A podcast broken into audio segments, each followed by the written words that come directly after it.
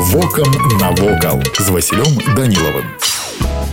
Вітаю вас паважаныя сябры сёння мы адпраўляемся ў віцебскую вобласць музей сядзібу здраўнёва тут выбітны мастак Ілля рэйпін блукаў па дне дэвонска мора і ледзь было не напісаў бурлако на дзвіне містычнае месца здраўнёва вельмі прыгожае і загадкавае людзі гавораць што тут праходзіць разлом зямной кары навуковых пацверджанняў гэтаму інтэрнэце я не знайшоў але тое што ўвесь бераг дзвіны тут пакрытыя старажытнымі пластамі деламіту якія выйшлі на паверхню факт гэта гэта верхнія дэвонскія адклады якія ўтварыліся 400 мільёнаў гадоў таму Чаму мастак у 1892 годзе раптам купіў маёнтак под віцебскам хаця да гэтага прыцэньваўся да сядзібы недалёка ад санкт-петербурга застаецца таямніцы ці то людзі спадабаліся ці то неба ці то адчу нешта невядома у адным з лістоў рэпін пісаў край цёплы народ разнастайны ёсць беларусы пануючае племя палякі літва і яўрэі Ілья Яхімович рэпін сфотаграфаваўся са сваім каханым сабакам у хвоі поруч хаты копія фатаграфіі вісіць зараз у былой спальні сядзібнага дома дык вось работнікі музея запэўніваюць што тая хвоя на фото і дагэтуль расце каля дома